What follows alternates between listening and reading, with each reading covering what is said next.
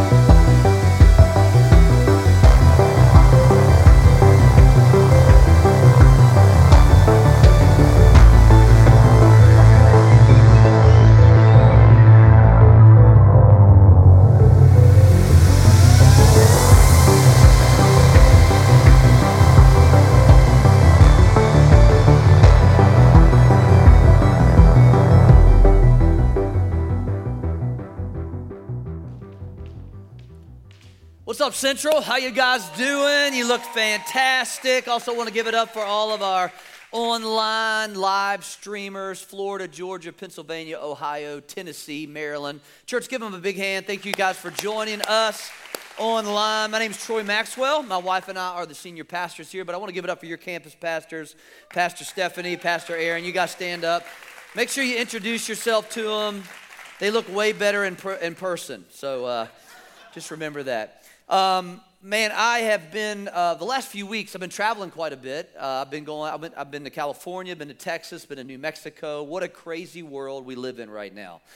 We're in the series called Stranger Things. How many know 2020, stranger year?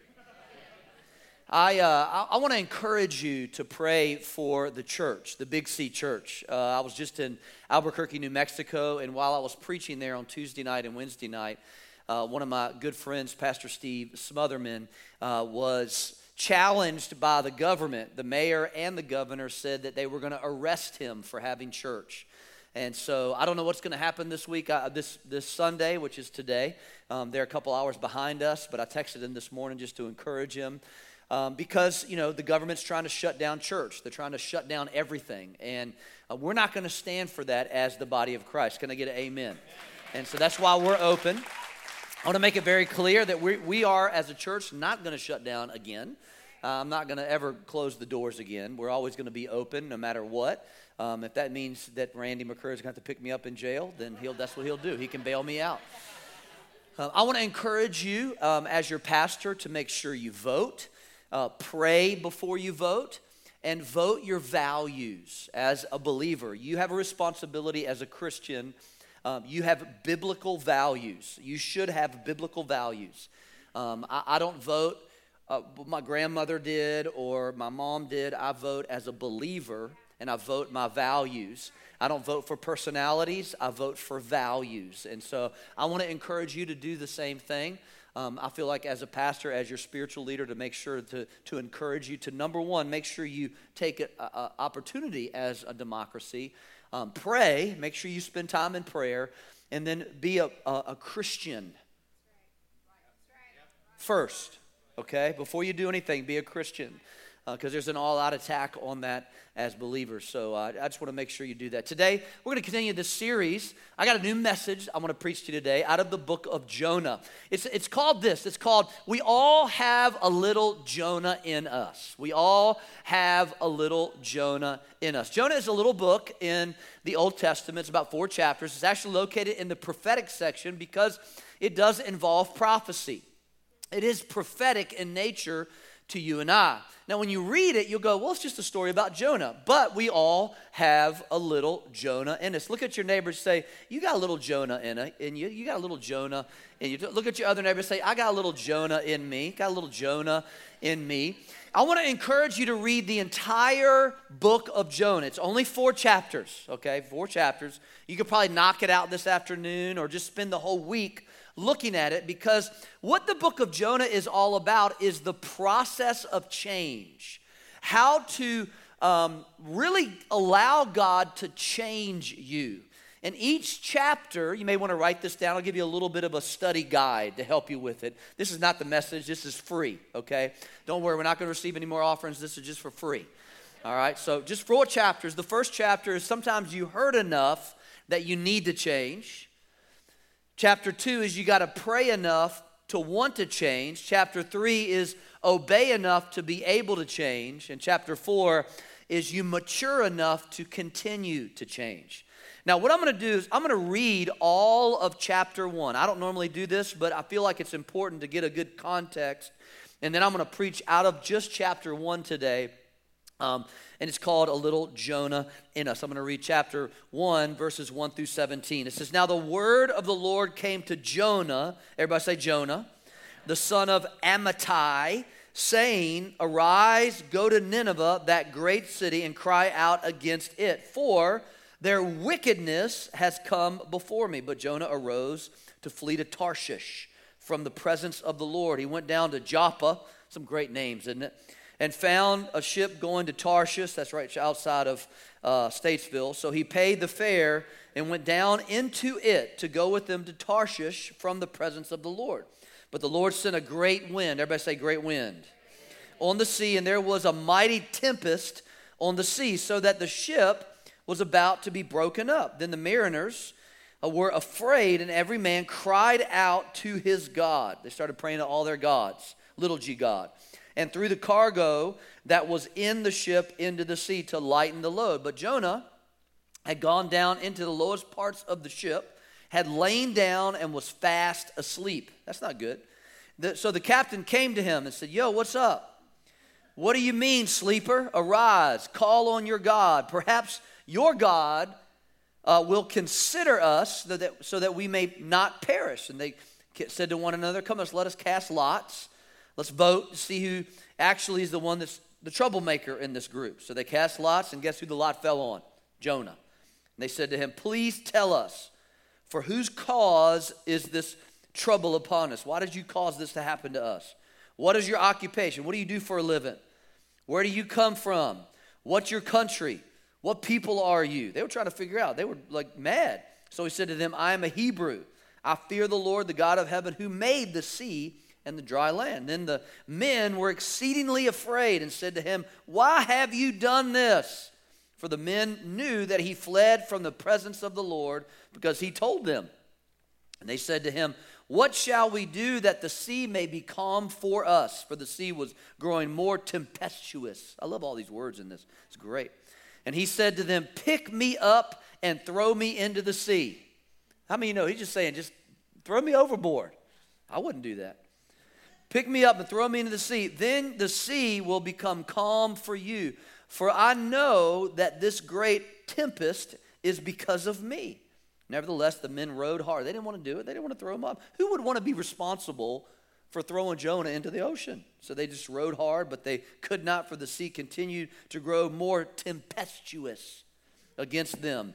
Therefore, they cried out to the Lord and said, Now, so they went from praying to their gods to calling out to the Lord and said, We pray, O Lord, please do not let us perish for this man's life, and do not charge us, they were thinking about it, with innocent blood for you. For the Lord have chosen, had done as it pleased you. So they picked up Jonah, come on, somebody, threw him into the sea, and the sea ceased from its raging. Then the men feared the Lord exceedingly and offered a sacrifice to the Lord and took vows. Now, the Lord, this is where it gets strange, had prepared a great fish. Everybody say, great fish. Notice he talked about a great, a great city, a great wind, and a great fish to swallow Jonah.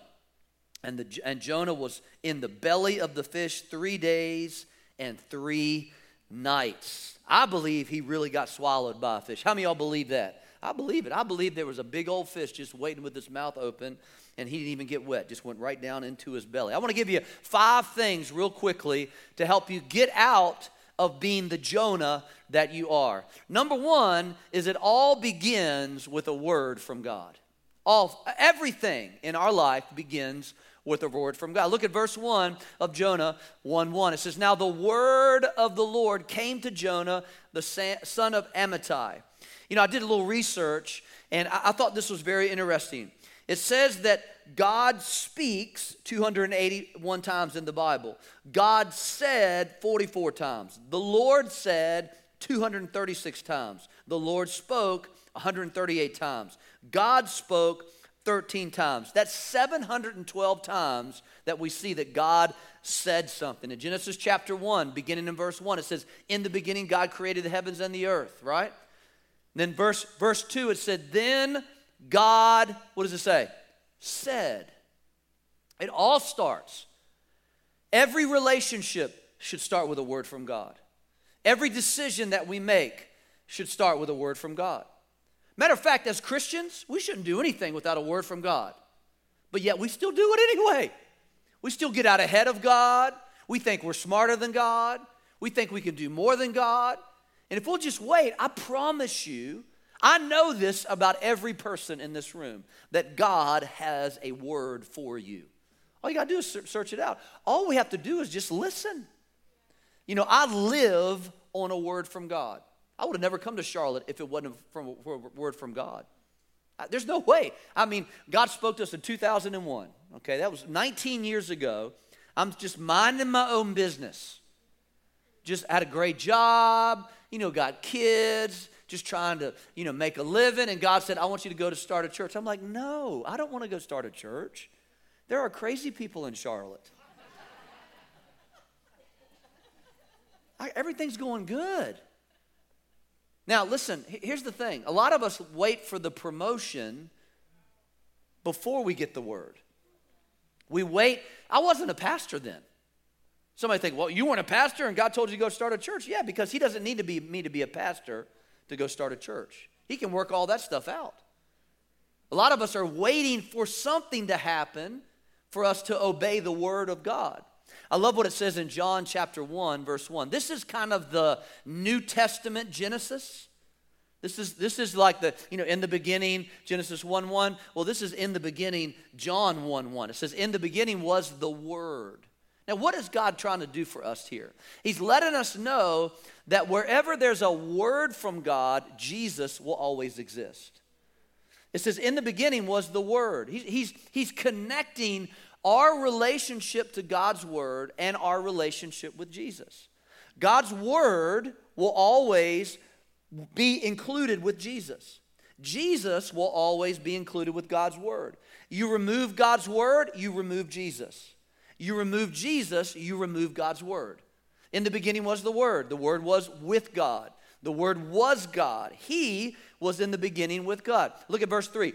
All things, everybody say, all things all things, whatever you're wanting in your life, begins with a word from God. Let me say it another way don't ever do anything without a word from God. Don't move to a new city. Don't get married.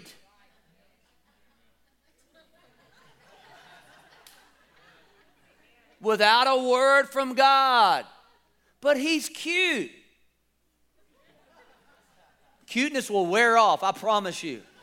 They don't stay cute forever. And all the married people says, yeah, that's right. How did that happen? We got to tell them they're cute, but they ain't cute anymore. No, I'm just kidding. That's terrible. That, that wears off real easy about after the first month when they left the toothbrush out and their underwear laying on the ground and they don't fold up the jeans like you expect them to and they don't put the shoes in the right place and they don't make the bed and they do the cinnamon roll in the bed you know they just turn over and over and pull wake up and you don't have any covers on you anymore I don't know why they do that. It's just ungodly. Don't do it, don't move to another city without a word from God. Don't move to another church without a word from God.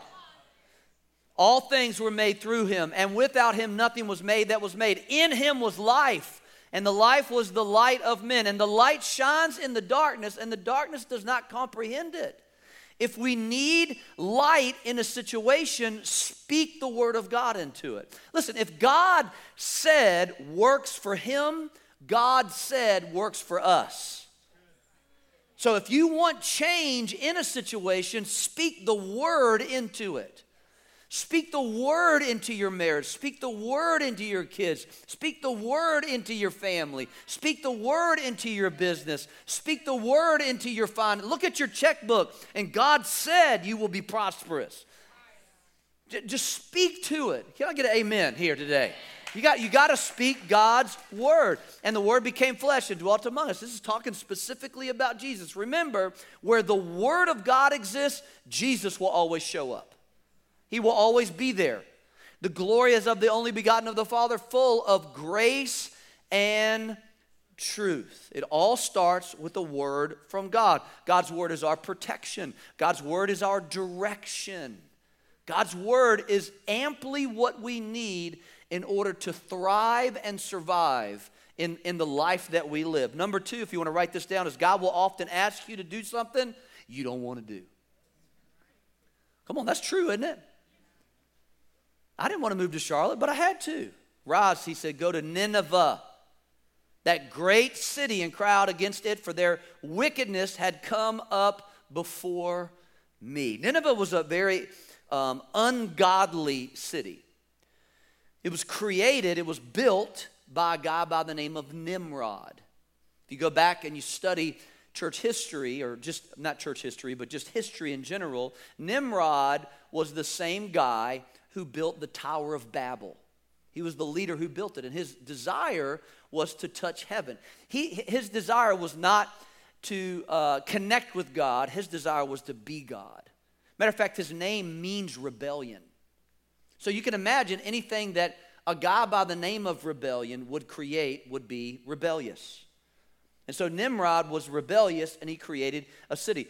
Nineveh was the, the capital city of Assyria. And it was wicked in every way. So wicked that cities would com- commit mass suicide in order to not be taken captive by Nineveh.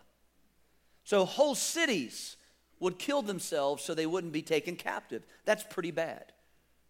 So God says to Jonah, I want you to go to Nineveh. Now, here's what's interesting to me about this. Because I think sometimes we write things off or write people off when God wants to extend mercy to them. Now, you know, when you look at when you look at like a, a city uh, like Nineveh, I, I think it's real easy to go, well, if they're so wicked, why didn't God just judge them and kill them all? Just destroy it. But that's not how God works. God always gives them an opportunity to receive redemption and repentance. See, as Christians, our job is not to judge the world. Our job is to speak mercy into the world. Let me say that again. This is very key. Our job is not to judge the world. You can't expect the world to same, have the same values as you. So you can't judge them on the standard that you live by. If we start to judge the world, I'm talking about non Christians, unbelievers, if we start to judge them based on our standard, you will get very frustrated. And it, will cause you to get upset.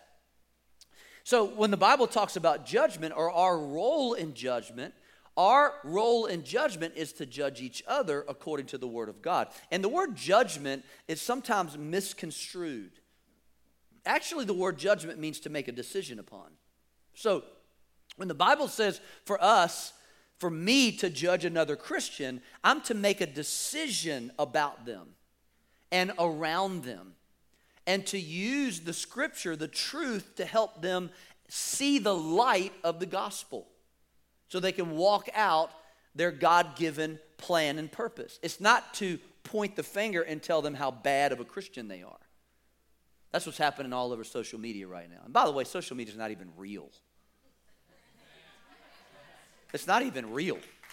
Come on, let's be honest for a second. Okay, let's just think about it. Would that person really say that to your face? Never. Because you, you know, throw them off the boat. So they hide behind a keyboard, they hide behind a phone, and they make a statement that they would never say to your face. So it's not real. It's not even real. And so we got to be careful that we don't get sucked into the vortex of that and be Christians and live it out. So how do you how do you deal with it? Well, if you get sucked into it, just exit out of it. Remove yourself from it. If you get all frustrated about it, I laugh at it, honestly. I look at it, that's pretty funny. Like your life is like that? Wow, that's pretty scary. I'm going to pray for you. And then they twist that. Like they, oh, I can't believe you would say that. Well, that's what you're supposed to do, right? But they twist that as well. And so sometimes God's going to have you do something that you really don't want to do. But I love the reality that God looks at a wicked nation and says, I want to send my prophet for redemption, which means that there's hope for anyone and anything. Now, here's the thing you have to answer because we all have one. What is your Nineveh? What is the place that you don't want to go? Let me say it another way. What is the person that you don't want to deal with? Maybe Nineveh is the person who hurt you. That every time their name is mentioned, every time you think of them, all you can think about is the betrayal, the challenge. I've been through it. Man, the last five years, I've invested time and energy in people and I mean finances and relationships and just investing and pulling out their potential and helping them. And then next thing you know, you turn around and you got six knives sticking out of your back. And it hurts. I'm a human being, man. It hurts. Doesn't it? Doesn't it hurt when somebody stabs you in the back and you spend all this energy and effort? And then when their name is mentioned, you, you want to kill them. You don't want them forgiven. You want them taken out. Like fire and brimstone. Lord, pour down fire and brimstone on them in Jesus, in the name of Jesus. But that's not our calling. Maybe that Nineveh is that person that you need to forgive and release. Well, it still hurts. Keep forgiving them. Because eventually the pain will go away. But it only happens when you release them through forgiveness. Maybe Nineveh is giving. Maybe your Nineveh is your generosity. You keep hearing it over and over again. You need to start to tithe. You need to start to give. Well, I don't, that's my money. Why they always talk about money in church? You know, the people that get mad about people talking about money in church are the ones that don't give. It's the truth. They get really mad. I hear it all the time. Somebody will say, Oh, I brought my friend to church and they didn't like the fact that you talked about money. Well, you know, every other business in the world talks about money. They want your money. I want you to get blessed. And the only way for you to enter into a covenant with God is when you release your finances into the kingdom of God. Did you know that Jesus said it is, it is the simplest and most base way to show your Christianity is your finances? Because it's easy. Quantify loving somebody. You can't. I love you. Well, when I say it to you and you say it back to me, we may have two totally different definitions of what love really looks like. But when it comes to 10%, pretty easy. I mean, it's pretty simple. 100 times 0.10, $10. Man, that's easy, God. I'll take that plan any day of the week. That's easy. Now, you tell me that I need to love somebody, whew, that's hard because I don't even like them. And so now you want me to love them? Are you following what I'm saying? So Jesus says the simplest and easiest way for you to demonstrate your Christianity, first and foremost, comes with your money. You think it's hard, but it's actually really easy because when you release it, you know what comes next after that? The ability to love people even better. That's really good, man. I'm, I'm preaching good today. Amen. I'm an amen myself. Nineveh may be the conversation you need to have. Nineveh may be a relationship you need to end. Nineveh may be a relationship you need to start. Listen, delayed di- obedience is still disobedience. A lot of people talk about maturity. The measure of maturity is the distance between the command of God and our obedience, the lag time. When God says do it, how long does it take for you to do it? A week, a month, a year, five years? Let's be honest, some of us are sitting in this room. God has spoken to us over and over and over to take that step, and you still haven't taken it. Your maturity has nothing to do with how much Bible you know, how well you can preach, how well you can pray, how many life groups you go to, how many times you go to church on the weekend. No, your maturity is measured by your faithfulness, by our faithfulness to the command of God, to the word of God. God gives us a word, will we obey it? Yes or no? So Jonah is given a word go to Nineveh. And you know what he says? I ain't going. Number three, number three, you can always find a ship going the other direction. Always. The enemy will always provide you with a way off the highway of God's plan for your life. Always. There's always going to be a ship waiting to take you to Tarshish. As, he, wants, he wants you to get as far as he, you can away from the plan of God for your life. Now, I don't, I know, there's something I know, I know about you. You have a plan. I don't know what it is. You have a plan, you have a purpose. I also know there's an enemy that's going to do everything he can to get you distracted from that plan of purpose. So he's going to use anything he can. He's going to use an offense to get you off track. He's going to use a person to get you off track. He's going to use a, a pastor. You, you come into an environment like this, and some of us just wait. They're like, I came from the last church, and that pastor, he wasn't very nice, and that leader wasn't nice, and, and I'm just waiting for Pastor Troy to do something wrong. Well, guess what? I probably already did. and I'm going to keep doing stuff wrong. I probably already made you mad by talking about politics at the beginning of the service. I'm going to keep making you mad. But listen, I'm not going to be there when you're standing in front of the throne of God. You're not going to be able to pull me up and go, it was his fault.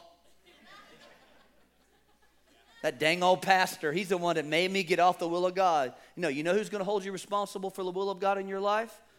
God's going to hold you responsible for it, not me. That's what we want. We love that. That'd be really easy, wouldn't it?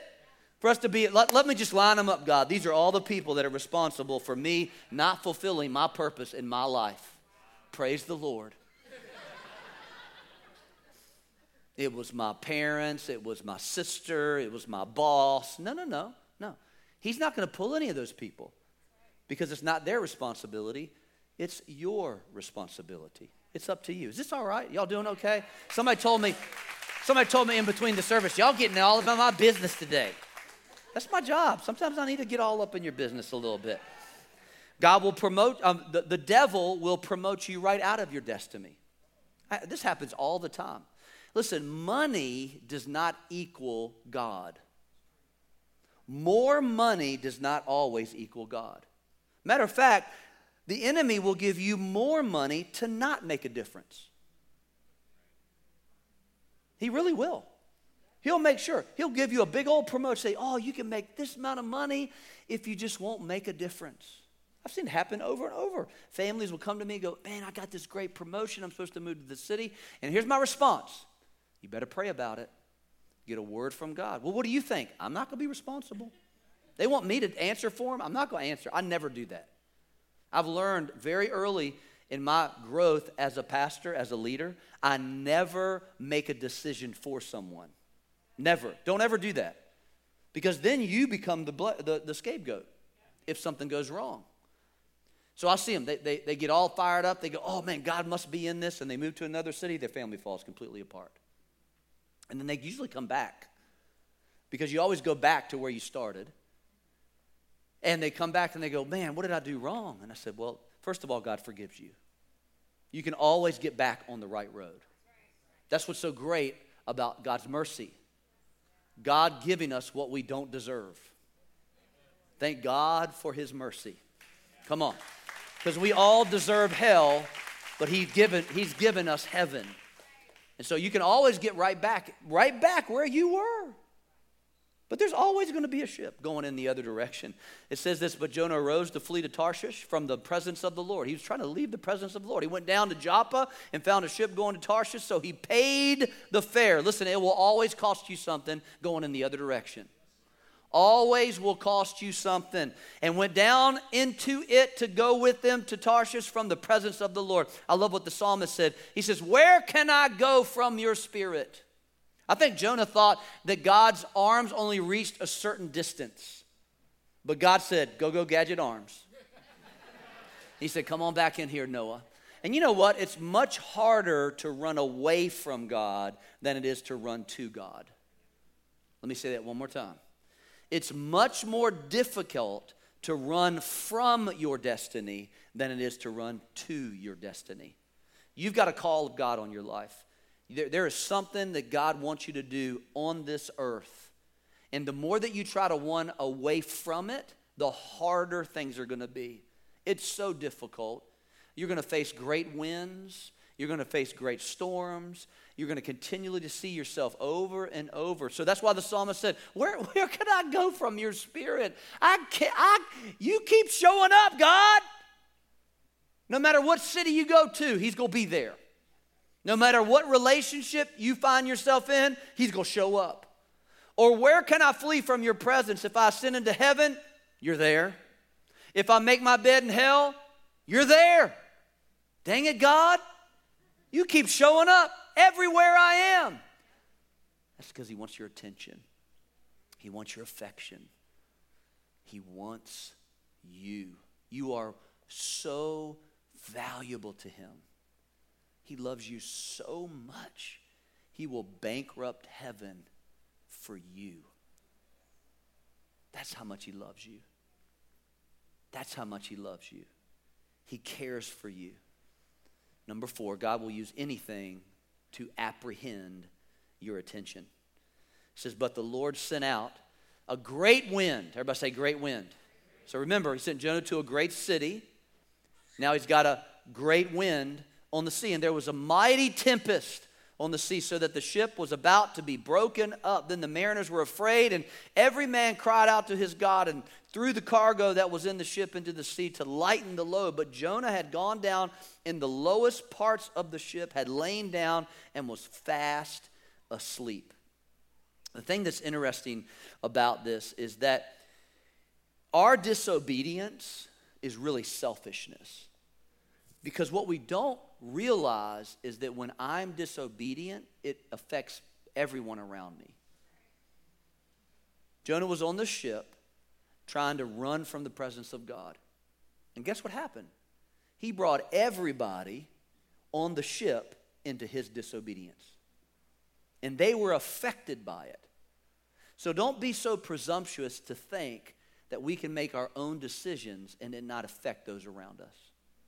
It does. Your decisions affect the people who are in your life. Dad, your decision affects your marriage.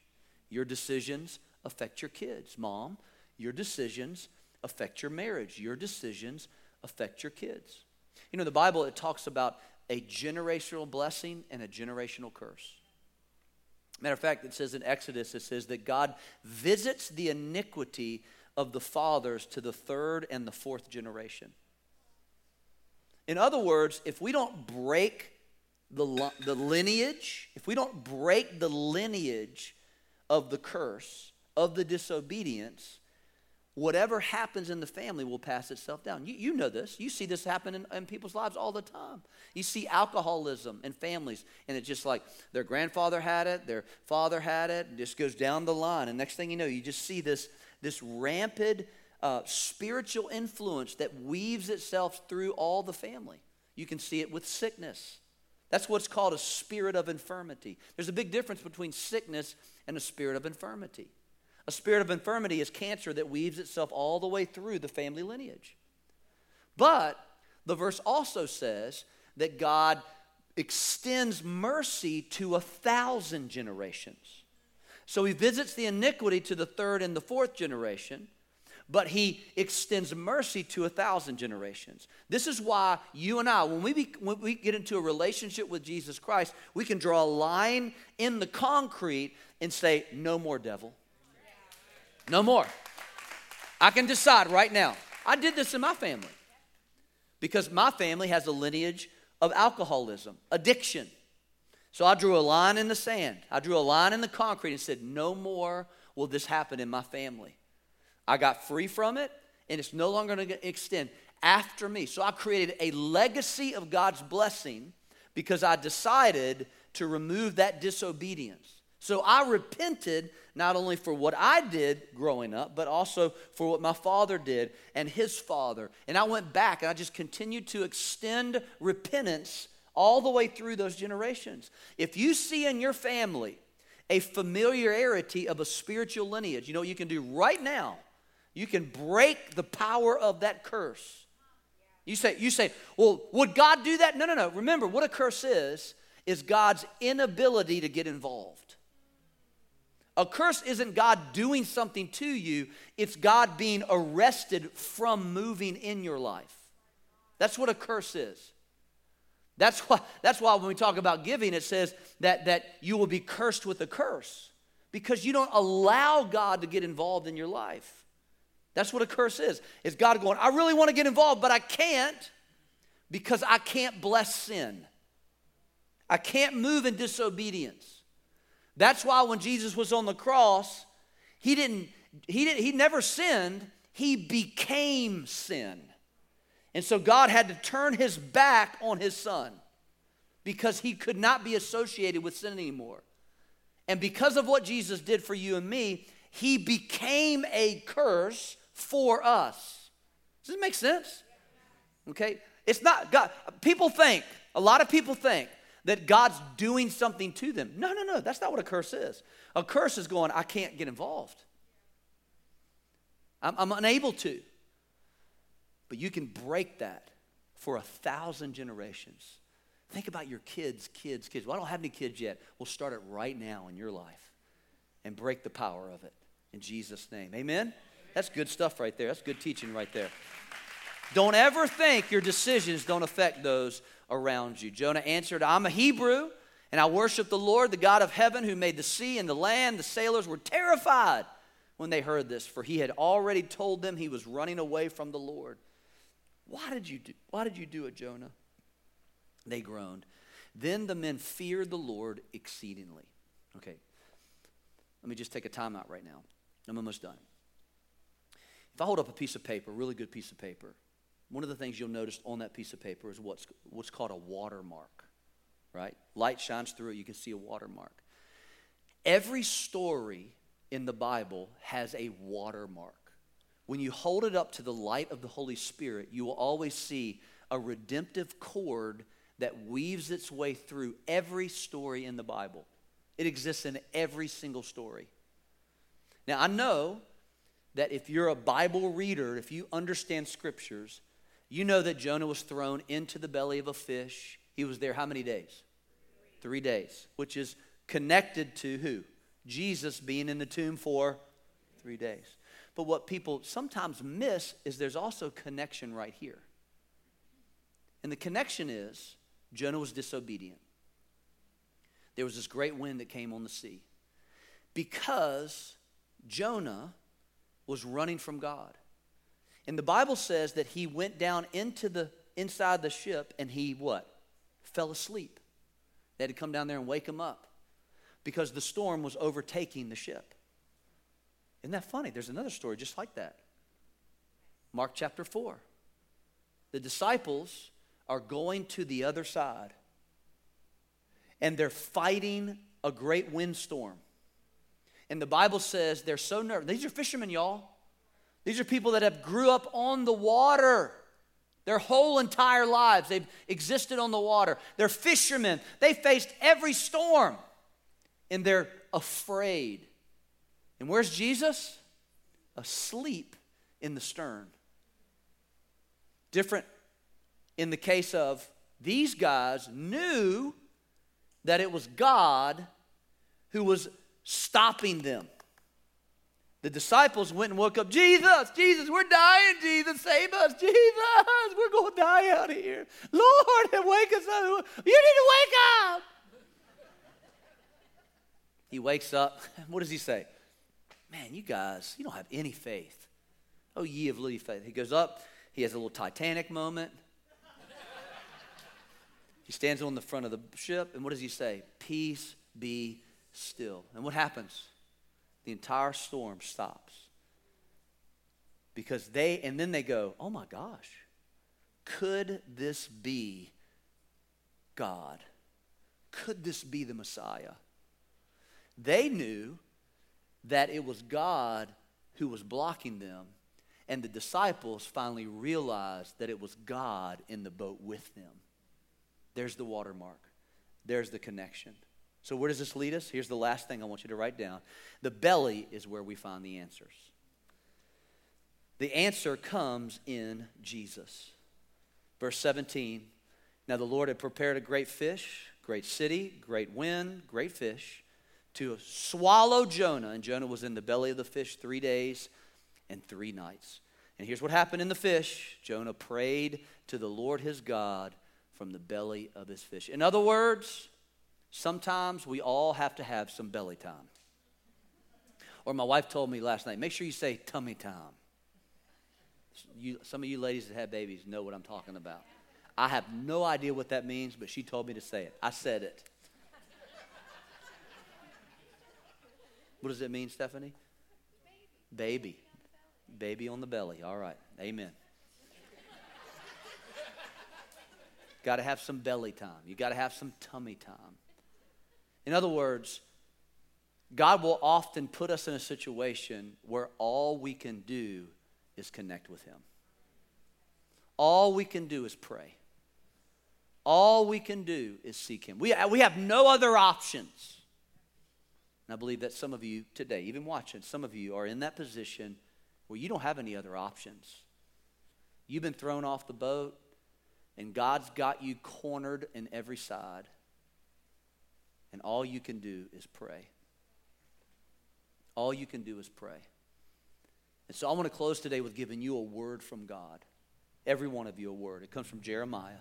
And here's your word. Here's your word. Matter of fact, why don't you stand up and receive this word if you can? I want you to receive this today. This is God talking to you. I want you to receive this. Here's what he says first I know what I'm doing. Do you believe that? Let me get a more resounding. I want, I want you to receive this today. Faith requires action. Sometimes that means, that's just why I get people to say stuff out of their mouth. You know, I get you to say stuff, is because the greatest faith you'll ever hear is what comes out of your own mouth. You say, well, man, you're a good preacher, Pastor Troy. Yeah, but what comes out of your mouth, way more powerful, faith building than my words. Sometimes, you know, I'm preaching to myself up here, by the way. I mean, y'all are here, part of the process, but I'm really preaching to myself because I need some faith. And when I say it out of my own mouth, I'm like, man, that's good. I'm going to listen to that. I need to hear that for my own life. Faith comes by hearing and hearing by the word of God. So let me ask you again do you believe that God says, I know what I'm doing in your life? Do you believe that? You believe that? Because it's not going to get any easier, it's probably going to get more difficult. Do you believe he, he knows what he's doing when it comes to your money, your marriage, your family, your job, your future, your destiny? your career, your relationships. He says, he says, I have it all planned out. Do you believe that? You believe he's got it all planned out?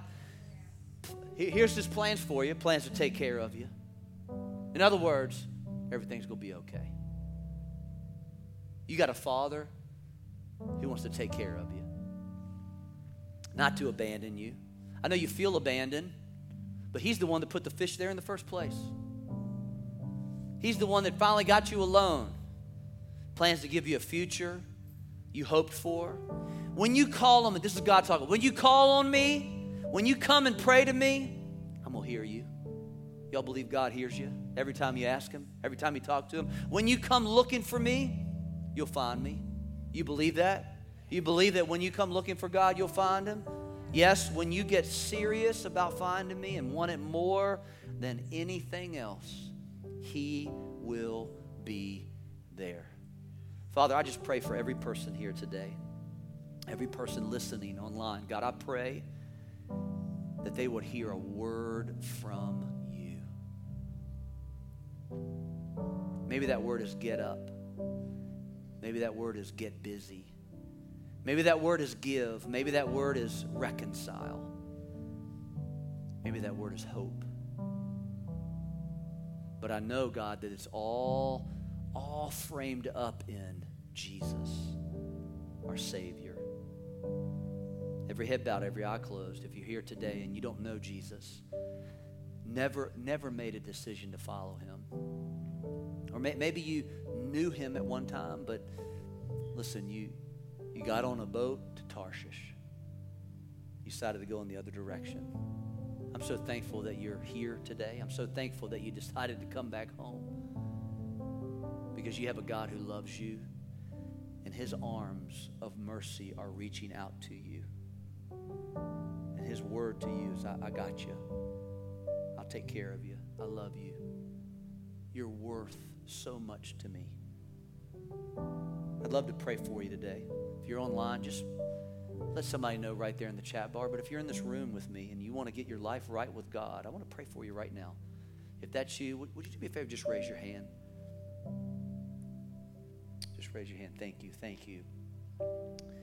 Maybe you knew God at one time, but you want to rededicate your life, recommit your life. Would you just raise your hand as well? I want to pray for you as well. Thank you. Let's just all, as a family, as a church family, would you just pray this out loud? Say it with your whole heart. Mean it from here, from your from your soul. Just say this with me. Let's let's all pray this out loud. Remember, faith comes by hearing, and hearing by the word of God. Say this with me. Say, Heavenly Father, I believe that Jesus died for me. I believe that his blood washes me of all my sins and all my mistakes. Thank you, God, for loving me so much, valuing me so much, that you have a plan for my life. You have a purpose for my life. And you sent Jesus for my life. I believe he was raised from the dead so I could have a brand new life. I'll worship you and I'll serve you all the days of my life in Jesus' name. And everybody shouted, Amen. Come on, give God a big hand clap. Come on, He's good.